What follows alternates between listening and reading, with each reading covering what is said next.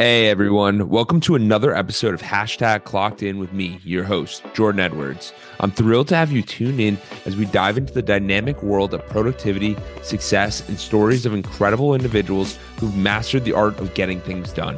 Whether you're commuting, hitting the gym, or just relaxing at home, this podcast is the go to source for inspiration and actionable tips to level up your productivity game.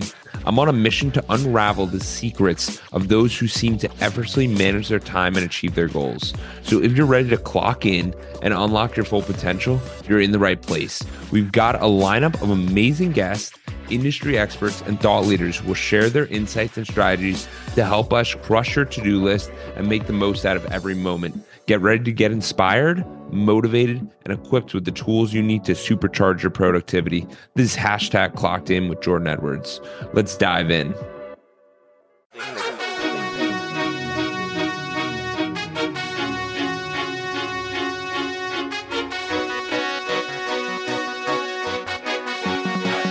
What's up? It's Clocked In with Jordan Edwards here. Hey guys, I got a special guest today. He started as a dentist and now he's the founder of the Freedom Founders Mastermind. And he's got a new book, Own Your Freedom Sustainable Wealth for a Volatile World. We have Dr. David Phelps. How are you doing today? Doc? Hey, Jordan. I am doing great. Thanks so much for having me. I'm looking forward to our conversation. Absolutely. We're excited to have you here. So, for you, where did it, uh, the dentistry, where did the financial literacy, where, where did it all start with you? Where'd well, I, think I think it started. That? Yeah, I think it started when I was very, very young. Uh, had really great parents in that they provided well for our family, but they didn't give us, myself and my two sisters, didn't give us extra stuff. In other words, they didn't, you know, pour on and buy us the new bike or the new tennis shoes or you know the stuff that we as kids want. Right. I'm very grateful for that because it meant if I wanted to have that level of financial independence, and that well, I still had a roof over my head provided by somebody else, but that is a level of independence, right? When we're kids, you know, we want to when we want to have the freedom to, you know, get on a bike and and and go somewhere. Or I was a big tennis player. Well, I big tennis player. I love playing tennis, and so um, I I would I made money um, mowing lawns, lawn jobs, and selling greeting cards door to door, newspaper route. Um, you know, even lemonade stands when you're younger. Didn't make a lot of money there, but you know, it's the entrepreneurship, right? My whole point was, my parents didn't pave a way uh, and I had to earn my way to what I really wanted. excuse me, what I really wanted in my life, and, and that led me to to really having that entrepreneurial spirit. I think at an early age. Um, but then I I followed a path that people would say today is one that uh, would be very a platform of word I'm looking for is uh, really um, gosh I just can't find the word um, you know, with, with without peril. Um, um, gosh, yeah. you know, yeah.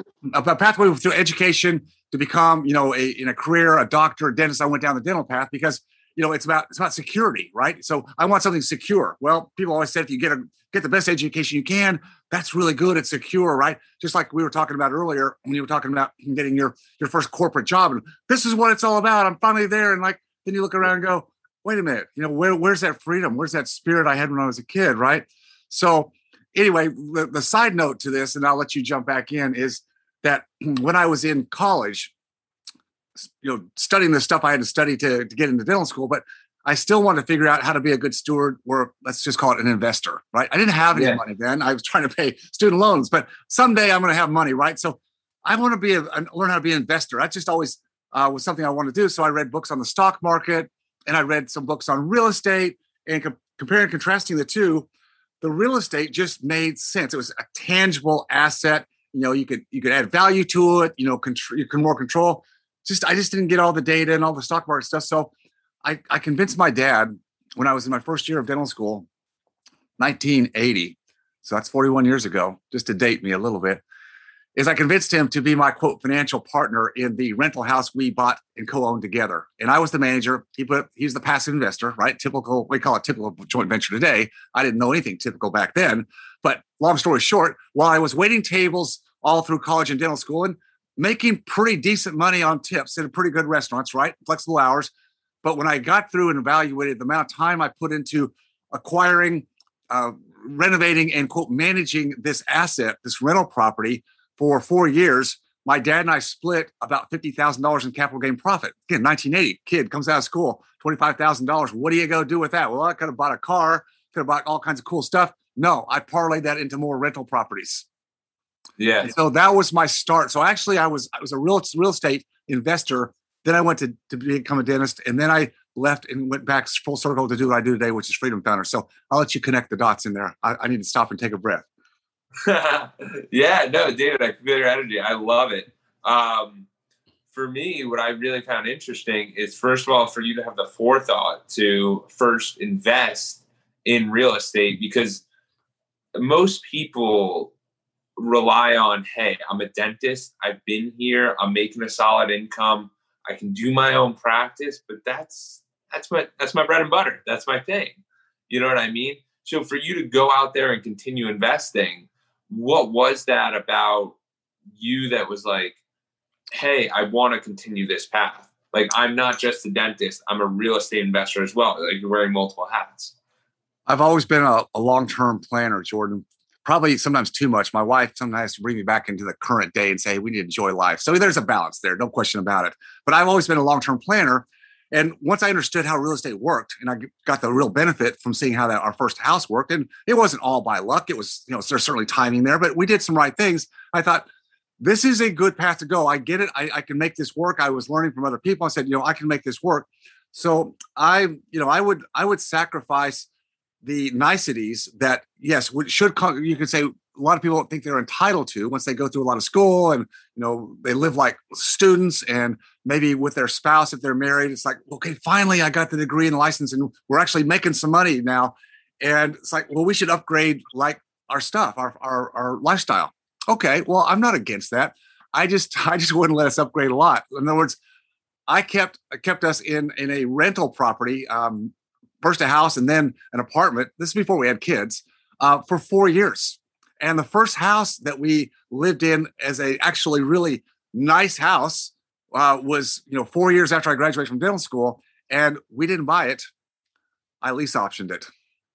I mm-hmm. lease optioned that house, a house on the water. Uh, I can't go into that story, but it was, you know, I learned how to negotiate. I learned how to find a motivated seller. And so I made my wife happy because who cares if you own it as long as you control it and I controlled it for a lot less than I would have had to go pay and put the down payment down, the hard money down.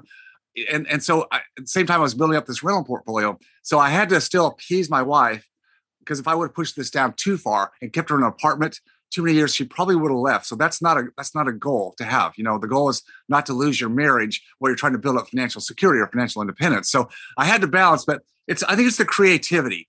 I think we lack in life a lot of times, Jordan. Um, any one of us at any time, we we see problems or challenges or goals that we want to hit and we see them as only like there's only like, like there's one way to go. It's like what how it's like how everybody else does it. Well then i got to do these steps like this. Not necessarily. You know you have to be willing i think to to solicit other ideas and i think that comes down to you know your relationships. You know other people you know. We were talking about how you have the opportunity with your podcast to talk to a lot of uh, amazing entrepreneurs and you know you're building a network and you're learning a lot of principles that i'm sure you picked a few off the tree and like planted those in your own in your own tent so to speak and right? So knowing other people that can stimulate your thinking to say is there only one way to get to where i what i want or can i get x being my goal without y? Can i get x without y? In other words do i have to do with all this other stuff to get what i really want? What do i really want? And people think it's more money yeah, you get out of school, you get the license, the degree, the business, the career, professional practice, whatever it is, and you're starting making money. And you think, well, and if I work harder or do this or that, you know, I'll make more money. Okay, what does that lead to? Well, typically we just elevate our lifestyle. I'm not judging it. I'm just saying that's what we do. And it, like, but what do we really want, Jordan? I say we want I, time. I, I say I, we want time. We want like we want choices. We want options. Not that we don't want to be lazy and not work. We want to do something satisfying that that gives relevance to us to, to helping people, providing value, absolutely. But don't do it at the cost of giving up your freedom.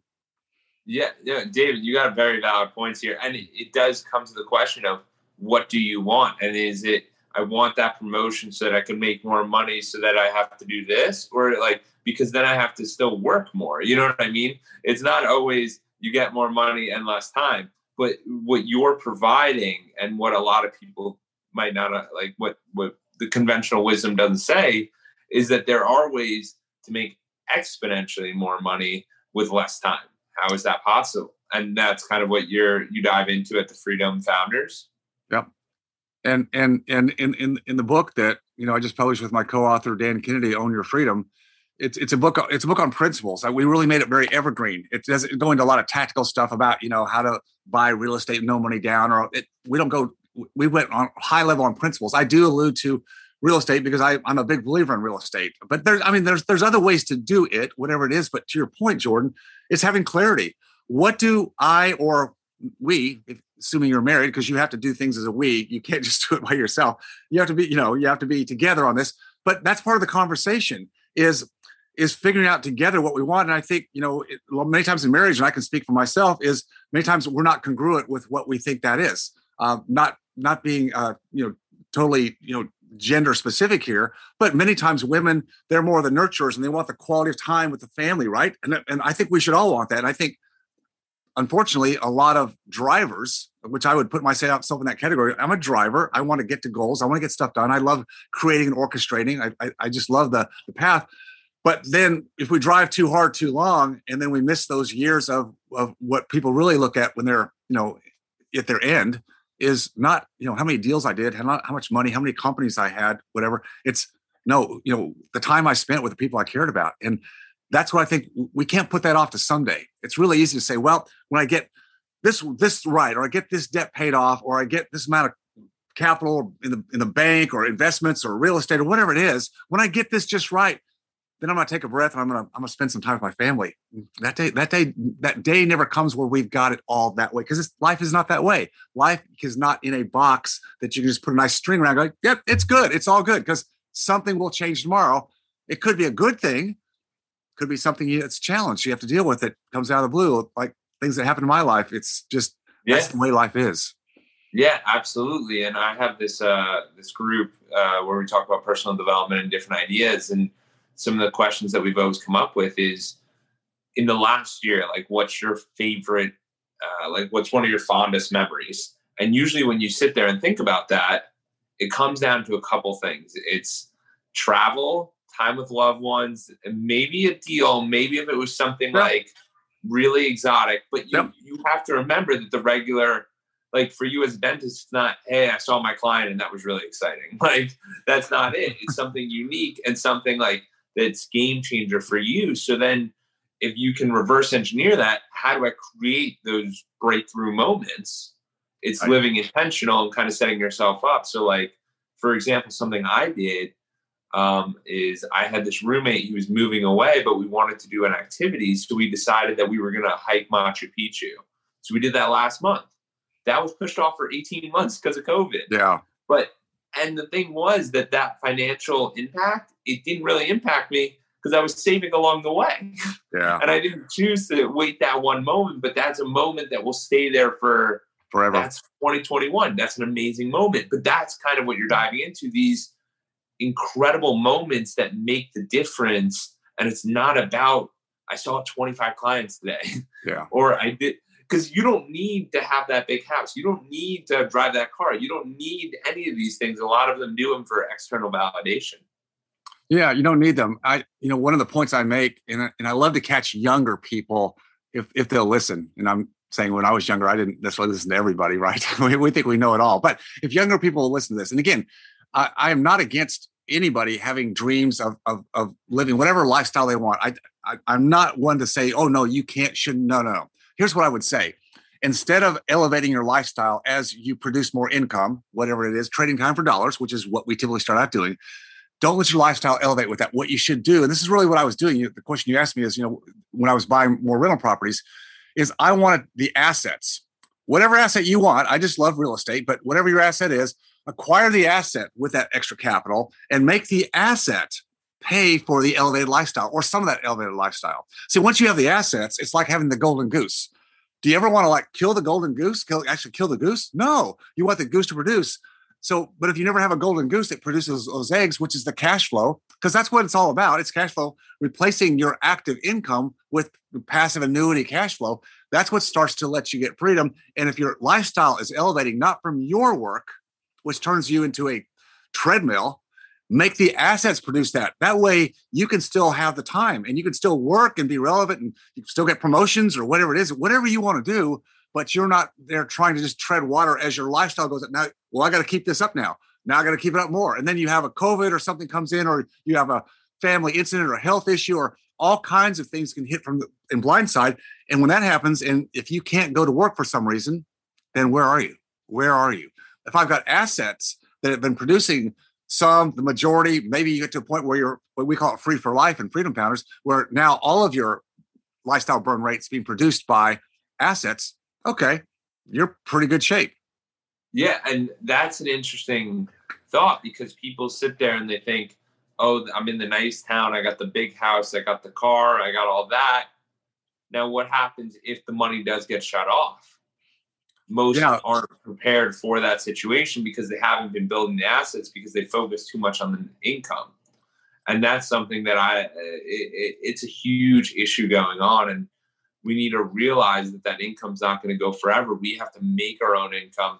And one of the ways i found that out like what you're saying regarding the assets the golden egg all that is i changed my association with what i want. Like i want those assets. Uh, like that makes me happy. Like if I go buy something that's like an asset where it can go up, I'm like, wow, that was really exciting today. Like, you know what I mean?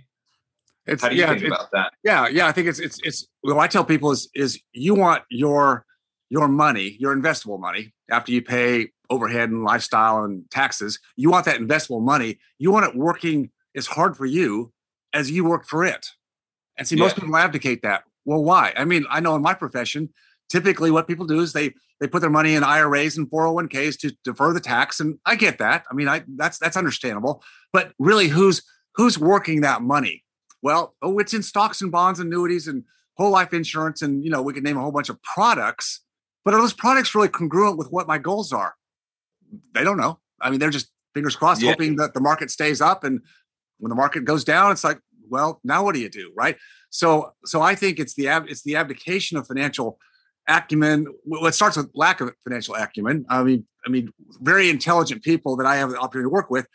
It it is it is a lot, and unfortunately, the traditional monetary system, which I'm kind of beating up a little bit on Wall Street. I'm not meaning to beat up on people yeah. there, but but the construct is the the message they give to us, right, Jordan, is the financial world is very complex and complicated. It's very yeah. so. You know what? You do what you do, and we'll take care of it for you. Yeah. Well, do they really? I, I, I don't think so. I've never met anybody in my personal world that quote retired. I hate that word anyway, but they retired off of their 401k. Now they might have had a 401k and could have added to it, but did they really retire off of a quote 401k, which is where my my group of people that's where they go. You know, and it's like yeah. I I just don't talk to people that have been at the game working hard in those careers. Very few, and I think very few, and the, the ones that are out, outliers that actually can quote transition out, slow down when they want to, or in the lifestyle they want to, because well, the uncertainty today. I mean, the uncertainty yeah. we have in the marketplace. The well, look at the inflation. Look at the inflation ramping up right now. Yeah. You know, we we've gone decades with modest. I'll call it modest. The CPI is not really constructed um, accurately, but still, we would have had modest inflation since we Paul Volcker knocked it down back in 1981 82. We've had virtually 40 years of where people don't even talk about inflation. This last year, everybody's talking about inflation and the cost of everything going up. How does that make people that are thinking about getting off the treadmill, where active income can at least keep up, and they're saying, "Well, I'm done. I'm burned out. I got to get out.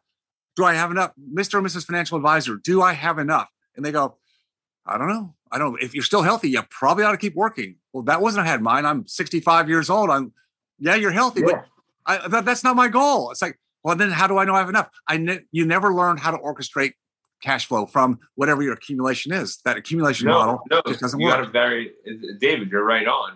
So I think for this group, um, let, let's aim it at uh, you got a 25 year old working, graduated at 22. They're starting to make money. They're making whatever 50 to 100 grand what is the breakdown to really set themselves up for this situation? What, what do you think would be best for that?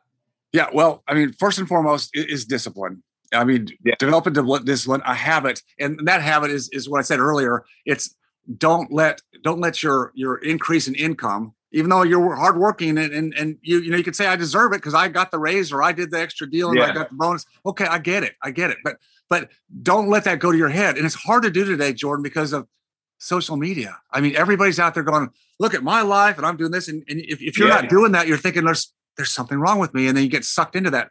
Look, it's the discipline of of not letting your lifestyle ramp up. Um, you can, yeah, I'm not saying you upgrade your apartment, but don't go buy and lease the fancy car, even though you've got the the cash flow to do it because you're working.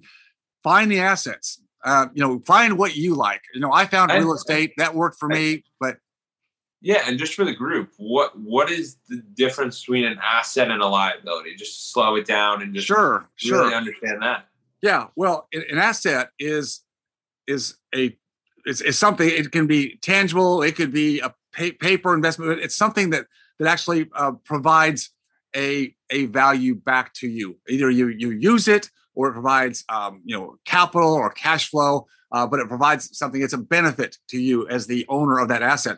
The liability would be easy to call that today. It, it, it's debt. It's it's it's it's any kind of debt. There's good debt and bad debt, but it would be like debt, credit cards. You know, racking those up. Um, lease leasing uh, pers- personal cars. I, I think I don't think you should lease or or finance a, a car. It, it's easy to do if you have decent credit, but they make it too easy.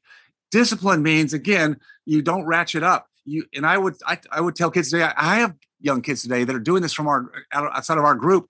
Is they're learning to take their investment capital and buy an asset, whether that's you know paper secured by real estate, which is producing cash flow, or do something with their parents and uh, like I did with my dad, a rental property, and you get half the cash flow. Well, now that cash flow can can can buy that car because you just match payments. So the asset's doing it. I'm not having to work for it. The asset, and that asset will keep producing. Even if you finance that car for five years, you know, assuming that's a good asset, it keeps producing. Now the car's paid off, and now the asset's still producing. It's the asset. It's people think that what you do in life, your career, your skill sets, your education, that that's that that's what what what what wealth is about. Wealth is not what you do; it's what you own. It's what you own. That's the back to the asset again. It's what you own. Now yeah. you're an invest you're an investment yourself. So I'm not taking away from education and working hard to produce the initial capital, but in the long run, wealth is not created by you just working harder and maybe being a, a neurosurgeon making fifteen hundred dollars an hour. I mean, that's great and wonderful, but that's not that's not freedom. That's not going to get you where you want to go. The assets, what you own, is what will get you to freedom. Okay, so someone wants to um, let's go back to the scenario again. So someone's 25, 50 to 100K. They want this freedom you're we're looking into real estate how would they go about that would they so yeah so yeah. If, if, if, we're if we're looking at real estate we'll just take that and say that's that's the example we're using the vehicle which again i, I think it's the best but it, it takes it takes some some time and effort it's about relationships so yeah. so a young person just like i was young one day i yeah. was young uh, you you you have you have you have to develop relationships you need to find mentors but you know, it didn't take me that long to figure that out. And then then you take a little bit. Look, I didn't have a lot of capital. I had a leverage, you know, financial leverage. Again, we're talking a little bit about debt, but good debt. And but let's put learn how to let's put a number down. Like for the mm-hmm. capital, like do you need like ten grand? Do you need twenty five grand? Do you need fifty grand? Do you need a hundred? Well, you know, you know what? Here's so so if you have more time and enthusiasm than you have money, which is the case many times for these for our young people. You've got the time. You know, there's people like me today that I don't want to be out on the street per se fighting the deals. I did that. I understand how to do that. So so I would provide capital. I do provide capital today to people who actually are on the street finding good real estate deals. And I'll add capital as a lender. I'll do equity deals with them. But the capital's there. If you if you're willing to put the time in uh, to learn what people like investors are looking for, there's a great connection there where where your time effort can bring the money in and then putting these kind types of joint ventures together on just one-off deals is not hard to do. You just I would work with anybody if they have the the desire and the perseverance to, and, and would take direction to go out. Here's what I'm looking for. Here's you got to go do the legwork. You got to go knock doors. You got to make cold calls. You got to look, you know, look for vacant houses, whatever it is we're trying to find. I don't see. I don't want to do that anymore. I've elevated past that. So, so take the time that you have as a young person and turn that into the collaboration that will bring you the capital. So it doesn't have to always come from you. That's a fast starter. Okay. Does so that make sense? Someone, yeah. Let's say someone wants to do that. What What is their What are you? What would someone be looking for? Okay, so so I'll just give you a real life example. Um, I yeah. worked I worked here in yeah like the last ten years. I um, this was a gentleman who left corporate, but he had construction background and he wanted to, to leave corporate and be on his own. So he learned about wholesaling properties and how to evaluate properties uh, and and you know the whole nine yards. He's really good with that. He's good with people. So so I I joint ventured with him, and he didn't have a lot of money. He just had the desire and the and the and the, the experience. In this this case, he's a little bit older than the young person we'll talk about now, but it still goes in the same way. You can still yeah. trade your time. And so I put capital with him. I mean, I put and because I could I could watch watch over his shoulder a little bit and make sure he wasn't going to get in trouble. I put capital and we worked out you know different kinds of splits, but it enabled him to acquire the properties and we exited we exited out of his portfolio. I did probably 15 deals with him. Um, we exited about two years ago. Could have stayed in it, but he had an opportunity to exit.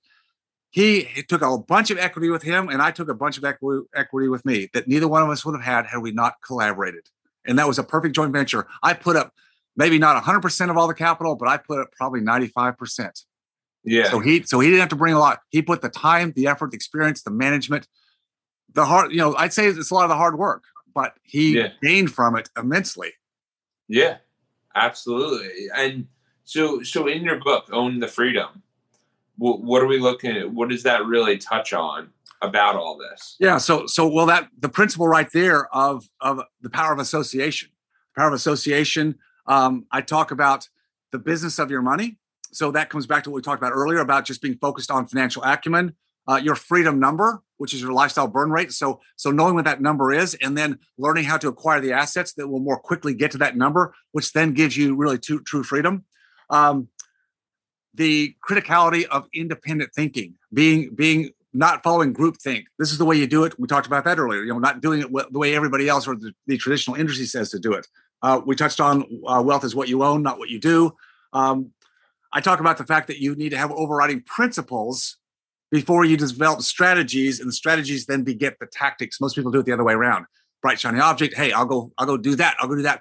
Well, where's the clarity? Where's the, where's the purpose behind that? So, what you talked about earlier is, is having that clarity. Um, and I talk about trans- transferable skill sets. Um, different skill sets. So we call them soft skills, but communication skills, negotiation negotiation skills, skills that are not leadership, uh, communication, not not taught in school today. Those will be a big step up, no matter what you do. And really, probably the last key chapter is the power of before you are ready. So a lot of people think, well, I can't do this or that because I'm not ready yet. I need to get organized. I need to study more. Nope uh, you, you, mentors can get you on that road a lot faster so you don't have to like wait until you have like degrees licenses certifications those are all fine but this world is not about that this world is about what value can you bring to the people that you help with collaborate with today what's the, what's the value and that value can continue to elevate as you elevate as you continue in your personal growth and your ability to, to, to see the world in different iterations the world's wide open and it doesn't have to be this lockdown mode that we've had this last year in COVID or the situation, Jordan, where young people who are going to school, maybe for the right or wrong reason, they're coming out with a lot of times a lot of debt. They're kind of hamstrung from the beginning. And I'm not trying to push down education. I'm just saying, again, have clarity of purpose. Education, college, etc. It's not for everyone. And I think we've, yeah. we've created a society where it's like, if you don't go to school, you're missing out. I think that's been way oversold, way oversold. Yeah. Yeah. No, I definitely hear that um, the fascinating thing about you, David, is that you were 27 years as a dentist. So what what kept you in the dental career so long that you were like, was it that this is it? Because most people that are in a doctor, a lawyer, uh, accountant, they're in that role, and that's that's what they do. Not too many of them make the jump to, hey, I'm the real estate investor, and now I'm running a real estate investor mastermind for these different professionals trying to help them to do it. You know what I mean? That's a pretty interesting niche. So, well, it, it, it has yeah. to do it has to do with um, sunk cost fallacy, which means okay. when we put time or money, capital investing in something, uh, our education uh, or a business, and and you go whole hog. I mean, you know, it's like your baby. It's like once we put a lot of effort into something, it's it's hard to say, you know, uh, I'm gonna I'm gonna leave that for something else. It's it's hard. So that sunk cost fallacy and I think also the perceived or the perception of security back to a corporate job, back to being a dentist. I mean, you can if you're decent you can always make money as a dentist and so there's this there's a perception of, of, of security there what pushed me back away from dentistry back into being more of the entrepreneur and doing something totally different uh, was my daughter um, she had a lot of illnesses uh, she had iris leukemia at a, at a, very young age uh, when she was two and a half to five epileptic seizures and then age 12 she was in end stage liver failure had to have a liver transplant it was when i was in the hospital after her transplant jordan and i'm just sitting there watching her breathe. I'm very, very focused on my daughter. I mean, she's trying to get through this thing. And that's when I decided, why am I doing what I'm doing? Now, I was not magnanimous, magnanimously wealthy, but I did take accounting for the real estate that I'd built up over about 15 years. And it was enough to let me sell the practice, take that equity, put it in more real estate. And I never looked back. I never looked back. This was never, uh, that's fascinating that you weren't thinking about both of them at the same time and it's like a seamless exit, but it was a specific moment where you're like, I'm yes. done. Wow. Yeah, I, I I I doubt very much, Jordan, if not for my daughter's situation, that I would have made that move. Even though I I could have. Well, I, I proved I could have. I did. I did. I yeah. didn't go I didn't go back and do one more day of dentistry. I could have. I could have gone and worked for somebody, you know, without having my own practice. I certainly I could have done that. But I never looked back. And I think that's the other thing that, that people people are afraid um, to to make a change in their life, and you don't want to be cavalier about it. You just don't just throw the throw everything out one day without a plan. Uh, but so I had a little bit of a base. The real estate was my base. I mean, I talk about having a plan B today. That's that was my plan B. I didn't know it was going to be my plan B. I didn't was ready ready to take it, but it was there. I worked for it. I put in the time. It was there. I knew how to how to orchestrate capital from real estate, and I thought, you know what?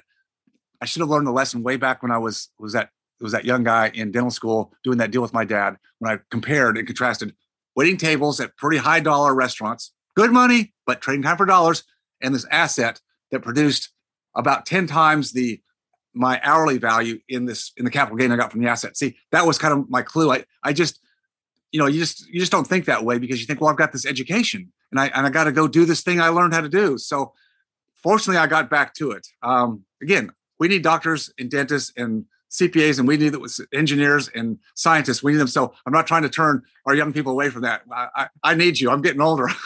I need some health care. So don't leave me. Don't abandon me. But if I can help you on the other side, show you how to create freedom so you're happier in your profession, then maybe I've done a good thing. Yeah. Yeah. And it now becomes you have dentists who are there because they want to be there, not about yes. the money you know, it's it's it's a game changer. I, I say in my book, and I'll say it over and over again, when you have hit your freedom number with outside annuity passive income from assets, when you hit that number and, and have a little bit of a safe harbor mar- margin, I simply say add 20%, everything changes. And I have people in our group, Freedom Founders, they hit their number and they're going, I, I was thinking I wanted to get out of dentistry. I wanted to sell my practice. It was so stressful. You know, it's just, oh, it's eating me up. And now with the stress off, where now it's just like, well, what a, now they enjoy it because maybe they cut back to three days a week. They get rid of like a bunch of insurance plans. They downsize the practice. It's like, oh, it's a different story. I don't have to do all the stuff I was doing because I was on this this this treadmill. So I, it changes for everybody when you hit that freedom number and you know you've got sustainable cash flow that doesn't require you to go to work. You'll probably still want to do something because we all do. I don't want to just sit on the beach. I couldn't do that but you'll find yeah. something that will either keep you in doing what you're doing and love it more, or like me, you might be able to iterate to something else that's been luring you, but you're afraid to make that move because of the financial constraints. Yeah, but you're at the point where no matter what happens, you're still going to be okay, which is that that's an incredible point to be at. And I want, I and see, I want more people to to believe that they can do the same thing.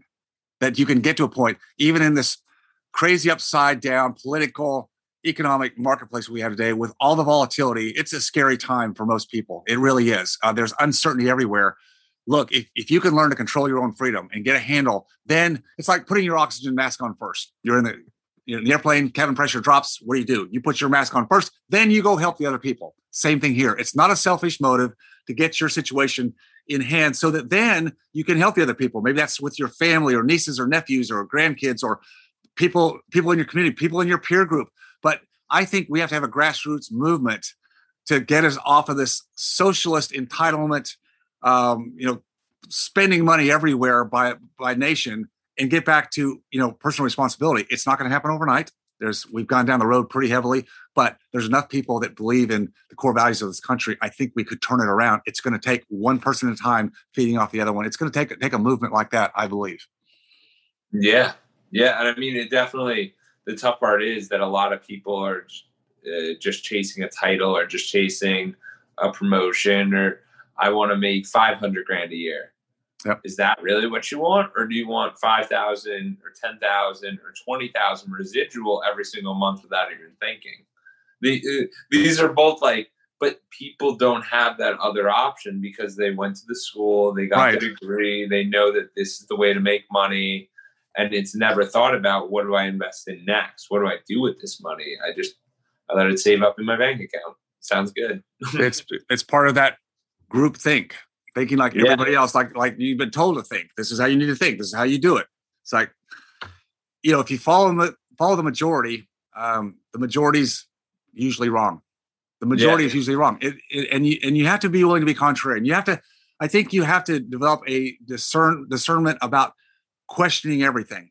I mean, I I question. You know, there's people I follow, and I think you know they're smart people, but I still question you know different parts of what they say i don't just take everything like you know it, it, it, you know for granted that that they're no you have to question everything and make sure that you are following a truth that you believe is truth and and you know definitely definitely evaluate or look at your own belief system because there's a lot of things that we all believe because we just grew up thinking this is the way it is or we were told this is the way it is and we just have, have embedded that in, into us and there's many things that are not true that we've just kind of swallowed up. Um, you gotta you gotta be around other people that can help test those and say maybe there's a hole in that thinking david right? Speaking of myself and you know I, I gotta be willing to look at it. I can't just be like oh i know it all. I gotta no. You can't you gotta be open but find the right people to gain that wisdom or that uh, clarity from the right people. That that also takes a little bit of work. That's back to the power of associations that I put in the book.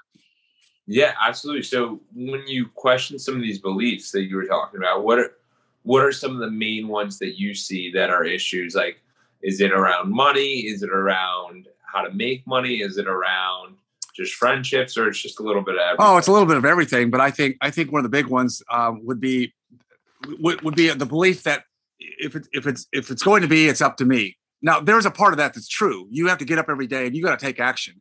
But I believe that the best action to get towards um, achievement, which then can turn into success by whatever your definition is, everybody's gonna have a different one. Is the best is done with collaboration with other people. So my point is, don't be a soloist. Don't be a John Wayne rugged individualist. Again, love the character, love what he stands for, right? But if you don't do do things with other people, you're going to put your own glass ceiling there. You can't do it all. You can't curate all the information. You can't curate all the opportunities. Where with the right people, you learn to put things together.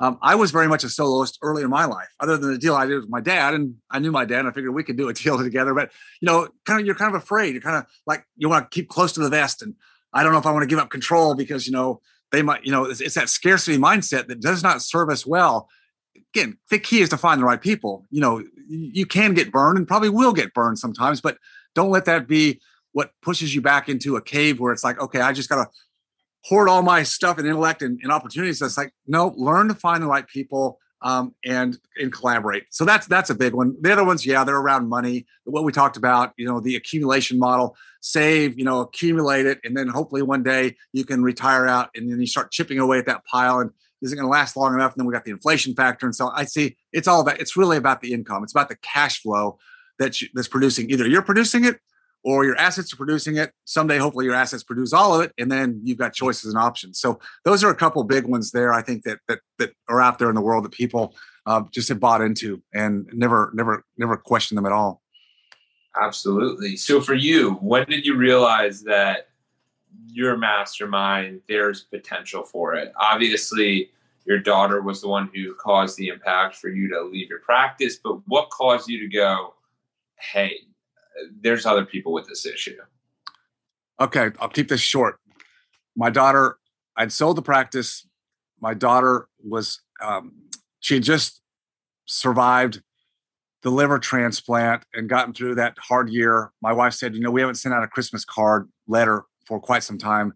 And I said, great, you know, would you go ahead and write it? and she did. And so she talked about my daughter surviving, and you know the year it was getting better. And it, a little P.S. at the very end. Oh, by the way, David sold his practice. That's all she said. Didn't say why. Didn't say any. So I got calls from oh, probably five or six friends, colleagues that, and they didn't question why I did it. Well, I get it. Your daughter was sick. You made a tough decision. Good for you. But hey, how did you do that? I mean, financially, how did you do that? You were only in your 40s. Most of us think we have to work till at least we're in our 60s to be financially prudent. And that's that's why I divulged what most people didn't know about me is I was always investing in real estate since I was, you know, very, very young. And so the question was, David, um, that sounds very interesting. Could you teach me? Could you show me how? And I initially I said, yeah, I could definitely, but you're, you know, your 40s, 50s, you're not going to want to do it the way I did it because that's when I had more time than money. It's like we're talking about the 25 year old where I was yeah. out there hustling, right? Uh, you know, you you've got businesses or practices. What you need to do is you need to piggyback on some of my deals. That'll do two things for you. One, you actually earn interest off of the deals we do because we'll have you know paperwork and splits off the deal. But you can also see what I'm doing. And if, and if, if you like it, and you think you want to try to do it yourself, you can, or you might decide to stay passive. What? But I said this that way we're not wasting each other's time. You just put some money in my deals. I'll show you how to structure them. I'll show you what I'm doing, how I evaluate them, blah blah blah. So I started doing that with uh, you know probably three or four, and then the word gets out, right? Uh, and then more people are calling me. Hey, David, I heard you are helping Dr. Jones, and I'm a good friend of his from the study club. And okay, I'm thinking, well, I don't want to create this this new business called David goes out and finds real estate deals. I did not want to do that because that's that's not part of my freedom. So I thought, how can I make this work? Well, it goes back to what I said earlier about collaboration. Who do I know? Well, I've been doing real estate for 20 plus years at that point, and I know a lot of people. So I brought a handful of those people people I know that I actually do do create real estate opportunities. I said, come to a small group meeting. Just I'm going to bring some some of my friends in dentistry and medicine, and you come, and I'll be the translator. I will show how we can we how we can work together because I think there's some magic here. That's where it started. Uh, not 15, 11 years ago. We started in 2010. Very small, very inorganic. I said uh, very organic. I'm sorry, inorganic. It's very organic. Yeah. Uh, and and I and I told the, the, the first group of docs. Now I, I, made them put some some skin in the game. I said, look, uh, but I didn't ask them for much. I think I said I said five thousand dollars, six months, and I'll do calls with you. I'll help you. I'll and I'll just yeah. I said I'll get six months. We'll we'll see if we want to do it anymore. If if I don't want to do it, you don't want to do it. That's fine. We're just gonna try it. After six months, they all said, "Man, this has been great. Could we do it again?" So I said, "Okay." Well, now we're going to twelve months, and then that started it going. And then as it built, I just started curating more people in my network uh, to come and provide the real estate investment opportunities. And then, you know, the group's grown significantly. And we do a lot of curation now and we do a lot of due diligence, underwriting deals. I got a securities attorney. I mean, we we beefed it up because I want safety for the group. We don't just, it's not a pitch one, hey, here's the real estate deal of the day. Cause, you know, quite frankly, you and I know that's out there in a big way today. I mean, there's no yeah. no lack of place you can throw your money if you want to be that kind of investor. So I really want safety in the group. So we we do heavy heavy vetting uh, to to make to give give the greatest amount of safety to our group. So that's that's the the story of, of how Freedom Founders started. That's incredible. That's exciting. It was a niche, and you just kind of played with it and saw how it went, and you, you saw something that fit for you. That's really awesome. It was, yeah, as I said, it was very organic, uh, but it was what I would say to everybody today. Where whatever you're doing, whatever you're looking at, whatever age you are, realize that there's always problems in this world to be solved. And yes, you you you kind of like need to target, pick a niche that you like. Maybe you have some affinity towards, or you just want to help that group of people. Uh, and what's figure out what what are the problems they're having today in their industry, in their business, or whatever it is. What is it? What could I bring to them to solve that problem that no one else is really solving? See, that's the creativity I think we miss in life. And if we just look for how can I add value to people I yeah. enjoy working with, that's the first step. And then you can start to build something from there. And don't be afraid to test it. Like my test was six months, uh, really, and that was it. Let's just test it. You know, it's no no good. I'll, I'll take what's good out of it and I'll figure out what what changes need to be made. And we'll always make changes, but you can't yeah. start anything. You can't get get to a goal unless you're willing to start something. Just get yeah. it started on a, on a low cost, low risk basis. Test your model, and you'll get feedback from the marketplace, which will tell you: yeah. Are you right? Are you a little bit off? Or do you need to change that model completely? And then you haven't sunk put all that sunk cost fallacy in it, like we do when we go down the road to higher education. yeah. So I know our time is coming to an end. the last thing, how has COVID affected you, and how are you guys overcoming that? Well, for for me personally, um, I've had COVID. My wife's had it. Uh, my daughter's not. Um, so I survived it personally. Uh, from a business standpoint, uh, you know, certainly um, real estate we we really had to look at well we didn't look at it we dealt with it uh, back a year ago when when the mm-hmm. shutdown was there and, and people were told you know you don't need to pay your rent and that kind of thing what we found was is that the right the right um, asset being a it was a house or apartment or whatever it was that made all the difference uh, to track the right people who weren't in it to take advantage of the system now a lot of people needed help i grant you that so so the real estate worked for us because we invest in essential real estate. We don't do hotels and tourism and yeah. you know cruise lines, which they got hurt and they're still hurting, right? Um, yeah. From a from our business, our business, you know, personally didn't get, get hurt at all. Um, so a lot of our doctors, we we really went to work to help them as a group to to to navigate what they were doing. Brick and mortar, yeah, brick and mortar got got hurt a lot. So we did some things to help them. I would say on the back end, you know everybody that I know made it through. But we and I both know there's a lot of people sectors in in our in our nation today um, that are still struggling a lot, and I, I do feel I feel heart wrenched for those people um, that don't have um, a, a, step up or are not considered essential or you know are being have been laid off and replaced by automation. I mean, it's the world is changing at light, light speed today, and I think the the big lesson for all of us is we can't get stagnant and stay in one place, even if we feel kind of comfortable, like, oh, it's running pretty well, things yeah. are good. Don't don't stay there. You've got to continually innovate and be adaptable and flexible because you don't know when the next next uh, turbulence is going to hit. We don't know. We just don't know in our lives, and so uh, you can't sit on your laurels. I guess is the, the key thing. Absolutely, absolutely. So, where can people get the book? Where can people find you? So, the book uh, at the website ownyourfreedombook.com. Ownyourfreedombook.com. There's some bonuses there. Uh, and then, uh, or you can get on Amazon. Uh, but I got bonuses with the, with the other other website. Uh, me, you can find me at freedomfounders.com. Um, I do regular blog, podcast. I put a lot of I put a lot of this kind of information out because it's just like who I am. It's like I just I love helping people, and I don't need everybody in my my group to help them. If I can seed somebody like you're allowing me to do today to give back to people who who are younger who are hearing this, hopefully there's something in the message that they picked up on. Go, hey, I'm gonna I'm gonna grab that one, and I'm gonna I'm gonna take you know just like I did when I was younger and read those books about real estate. I thought here is something I'm gonna go make something out of this. Now I had to go do the work, but it was a great idea that set me on a, a course today that I wouldn't be where I am today without having take, taken that idea that I took back 40 some years ago. Yeah, well, we definitely appreciate your time, and it, this has been awesome. Thank you for all the insight. Thank you, Jordan. Lo- love doing it. Thank you for reaching the end of the podcast. For that, we'll give you a complimentary coaching session in the link below with Edwards Consulting. Hope to see you there and have a great day and keep clocking in. Thank you for reaching the end of the podcast. For that, We'll give you a complimentary coaching session in the link below with Edwards Consulting. Hope to see you there and have a great day and keep clocking in.